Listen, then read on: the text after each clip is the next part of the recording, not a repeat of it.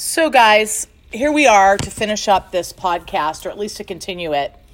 And we were talking about not being a helicopter parent, letting your kids get wet in the rain, all of that stuff. Um, in my job, I deal with um, lots of different kinds of people. And I certainly have a million flaws myself. But I also know that um, a lot of people that I deal with on a regular basis um, were clearly raised by parents who told them that their life was going to be perfect and that they would never have to be cold, never have to be wet, never have to be freezing, never have to be too hot.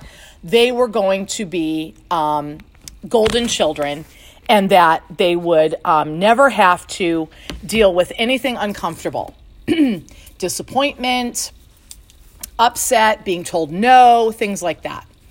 And over the years, I've been very grateful because 99.9% of our clients are amazing people. You guys are just in so many ways amazing if any of our clients are listening to this.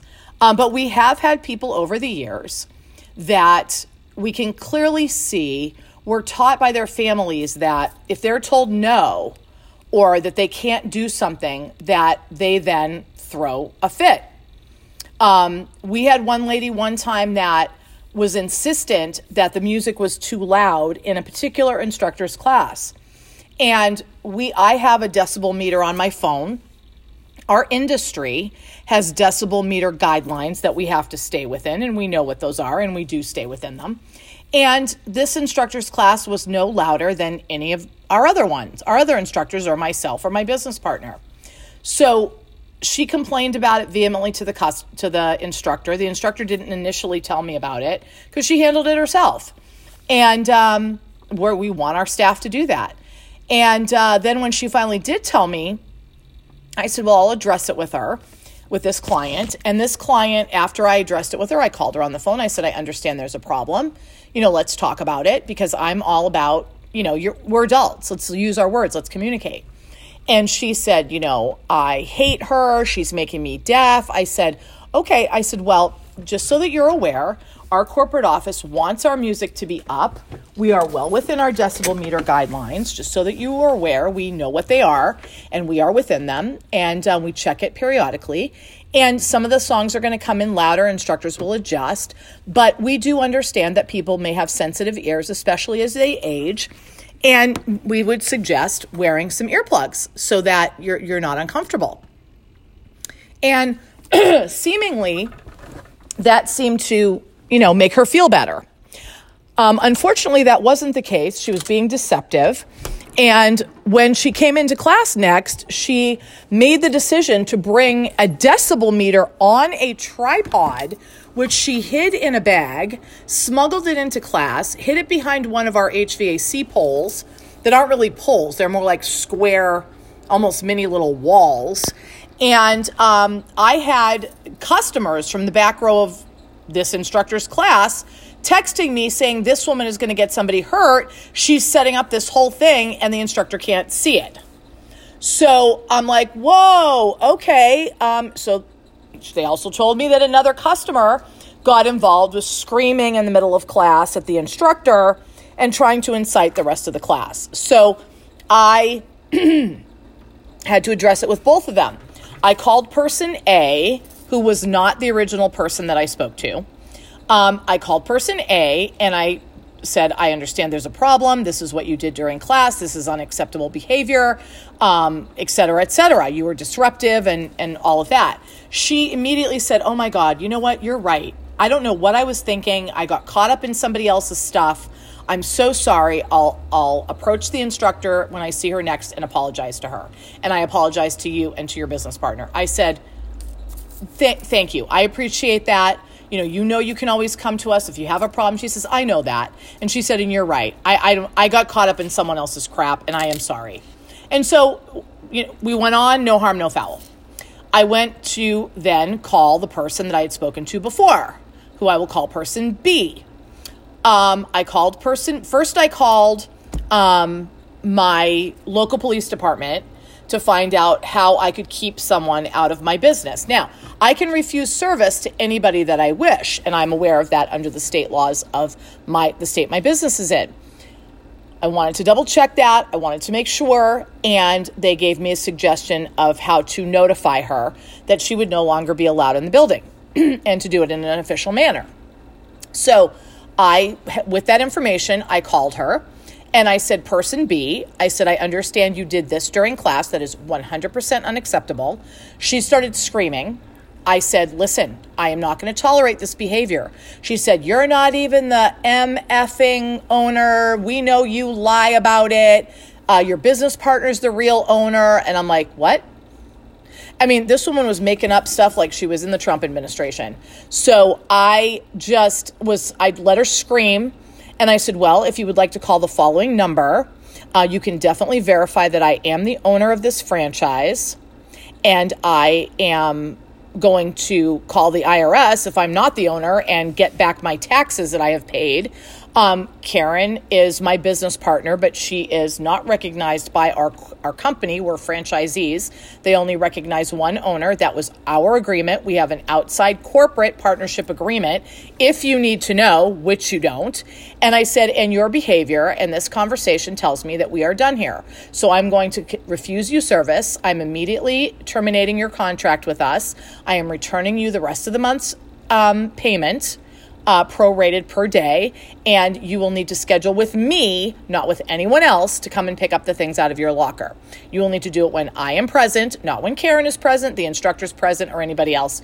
You need to call and set it up with me. Is that understood? And she started screaming obscenities at me, telling me I couldn't do that. I said, Yes, I can. I said, I've spoken with the authorities. And she said, The company authorities don't have any hold over me. I said, I called the police. Then she starts screaming again. How dare I call the police on her? Do I know who she is? Blah, blah, blah. She's nobody. Her husband is a deacon in the church in the town she lives in, which happens to be the town I live in, which has more than one church, by the way, by far. So it isn't like this is a 15 horse town and she's it. No, sorry, no. So uh, we're a suburb of a large city and she's nobody, okay? So I said, I don't care. I said, you are no longer allowed to attend classes. You're not allowed on the property for any reason. And if you continue with this, I'm going to have to get a restraining order. So we hung up. I sent her a registered return receipt letter with a signature card, which I was told about the by about by the local police that I needed to do, and then bring in the signature card with a copy of the letter to them so that they would keep it on file. My staff was told and I was told that if she comes on the premises to call 911 and she would be arrested. Okay. Um, the next day, after the phone call to person A, who was totally fine, and person B, who was crazy, um, we she came into the building unannounced in the middle of class, walked through the studio, upsetting my instructor, disrupting the class, and went into our babysitting room, which we had, were in use at the time, and started screaming obscenities at our babysitter and in front of the small children. So that was it. I had to call her back again, and we had to do the no trespass order with the local police for sure. So I told her that. I told her she would be getting a letter. If she did not sign it, then I would have to get in a, get the police to come by and have her sign it. And I mean, she was like a raving lunatic. A couple days later, she decided she wanted her stuff. She contacted me as I asked her to, and I got someone on the phone that could listen to the interaction wherein she called me every name in the book the F word, the B word, the C word, the MF word, all of it, multiple times. Intermittently, she would start crying, screaming that she didn't want to stop coming to class, um, and just on and on and on. Finally, got her out of here. She still sent a letter to the corporate office telling you know, that I'm the worst person ever. They need to fire me. They can't fire me. I'm a franchisee. Anyway, um, so that was years ago, but it's just a good example of someone who clearly was not told no. Now, having that been a long story, for which I apologize, but this is a podcast, so listening is what people want to do. Um, and that was kind of the speeded up version, by the way. Um, the point is, during a time like the pandemic, what are we all teaching our children, whether they be your children, your nieces and nephews, your godchildren, um, doesn't matter, any children that are in your life, what are we as the adults teaching the kids? Are we teaching them to be adaptable? Are we teaching them to be resilient? Are we teaching them to be victims? Which one is it? Because when we teach people in our lives to be continual victims, then they're always going to be victims. This lady obviously felt that she was being victimized by my instructor because she felt the music was too loud. No one else in the room thought that. She got another person to act out who admitted to me they didn't even agree. So, this is applicable to all of us. If you go into a store and they don't have what you want and you throw a hissy fit, screaming and yelling, that's not adult behavior. That's not, that's acting like you're the victim.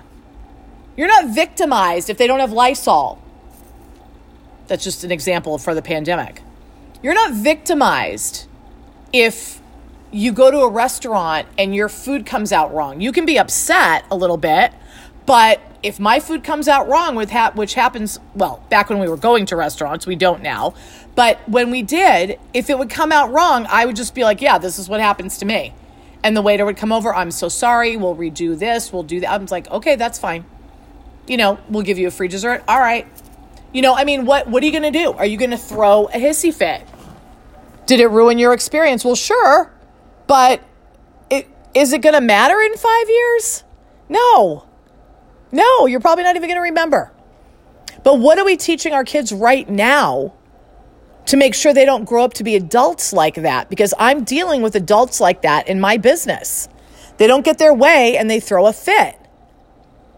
And it's like, well, none of us get our way all the time. As I said earlier, I certainly don't.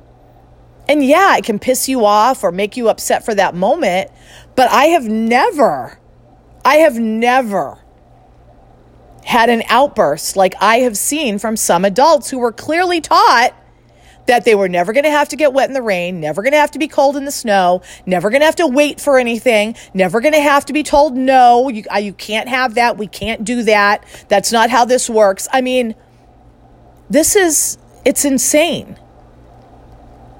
Don't, please, don't teach your children to act like that. Don't teach them. Let your kids walk in the rain. If you want to drop them off at karate, pull up and have them jump out and go in, and you can sit there right in front of the door and watch them go in safely. And then go do an errand or whatever you do while, while they're at their class. You don't need to shield them from getting wet, being cold. I mean, I'm not suggesting either that you send your kid out with no coat, hat, or umbrella. I'm not suggesting that at all. I'm simply suggesting that we all teach my business partners' kids who are like my godchildren. They're not my godchildren, they're like my godchildren. I love them like they were my own because I don't have any children. They were raised, I mean, if they have to walk to their car in the rain, they walk to their car in the rain. They're prepared. They have a coat, an umbrella, a hat, whatever, a hood. They're not afraid to be outside. The older one played soccer in conditions that I would not play soccer in. Not that I play soccer, but rain, wind, you know, oh, wait, wait, it's starting to thunder. We better go in. I mean, with her school and with her traveling team. I mean, now she takes the T to work. So, like, she doesn't, I mean, she doesn't expect to be in perfect conditions her whole life. Of course not. Because that's not how she was raised. She was raised to be um, resilient and adapt and roll with the punches and all those things.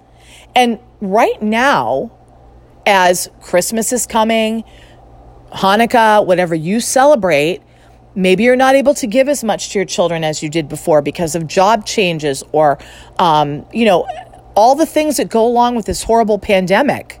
Besides the physical and, and health toll, there are financial tolls as well. And, you know, my parents owned a business, even though my stepfather was a horrible person. My my mother and stepfather owned a business, and there was a year that it was very, very bad, and they just sat us down and told us. You know, Christmas is not going to be like it normally is. You're going to pick one gift that you want to have, and that's it. And we were like, okay. I mean, you know, we were teenagers, but still, nobody threw a hissy fit. Nobody like thought Christmas was ruined. It was just, yeah, okay, we get it. You know, help children to learn that in the outer world outside of family, that the sun doesn't shine out their butt. They're going to their their boss is going to tell them no. Their, you know, future partner is going to tell them no. Um, the world is going to tell them no at different times. I want you to fix my car right now. Um, sir, we have a lot of other people in front of you. I need you to drop your car off as I told you on the phone. Well, I don't want to. Well, sir, then I'm not going to be able to accommodate you. That's the type of thing that makes certain people go what some people refer to as postal. People can get injured, there can be violence. Where does that come from? That comes from not being taught that the world doesn't revolve around you. I certainly have never in my life thought the world revolved around me. Ever. Every situation that I go into, especially now with the COVID and the different things that have to happen. I mean, do I get annoyed with Trader Joe's? Yes. Why do I get annoyed with Trader Joe's? Well, because they have a couple of the guys that work the door that will let you stand in line when it gets to be a few minutes before it's time for the general public to come in. I'm saying like five to eight minutes before, not like a half an hour. And then you get a few guys that are at the door that don't want you getting out of your car until 10 o'clock. And I've been told, get back in your car very rudely. Oh, okay. I just say, oh, okay. And I get back in my car. And then I will complain about it to friends or in my podcast or whatever. I don't throw a hissy fit at the guy. I what's the point of that? like he's telling me to get in my car. And then 5 minutes later when someone gets out of their car someone else and stands in line and he doesn't say anything to them, then I get out and now I'm the second person in line instead of the first. Okay. I'm not sure why that person got to get out of their car almost when I got back in mine, but all right. You know, that's a little inconsistent, but what am I going to do about it? Start screaming? Like, what's the point? There's no point. That's not what adults do. Right? Right. So if we teach our kids to just roll with the punches, especially given the circumstances right now, they're not going to be a victim. If you're at home with your kids homeschooling and all you do in front of them is complain, complain, complain, complain, complain, complain, complain. Oh, you're falling behind. Oh, you're not learning how to socialize. Oh, you're not this and oh, you're not that. Oh, this and that. Negative, negative, negative, negative, negative. Then that's how the kids are going to perceive it. They're hearing that they're the victim of this thing. If you really want to say it, we're all the victims of this thing, all around the world. Everybody. But the reality is, we're not victims because there are silver linings that can come from this pandemic. Like we were talking in class about how it was nice that all the stores were closed on Thanksgiving because every single year, Black Friday keeps creeping further and further and further and further and further into Thanksgiving. Oh, we're going to open at midnight on Thanksgiving night as it switches to Black Friday. Oh no, we're going to open at 10. Oh, now we're going to open at 9. Oh, we're going to open at 6 p.m. We're going to open at noon. We're gonna, it's like every year it got earlier and earlier and earlier and earlier and earlier. And the people that work at the retail establishments would like to have Thanksgiving.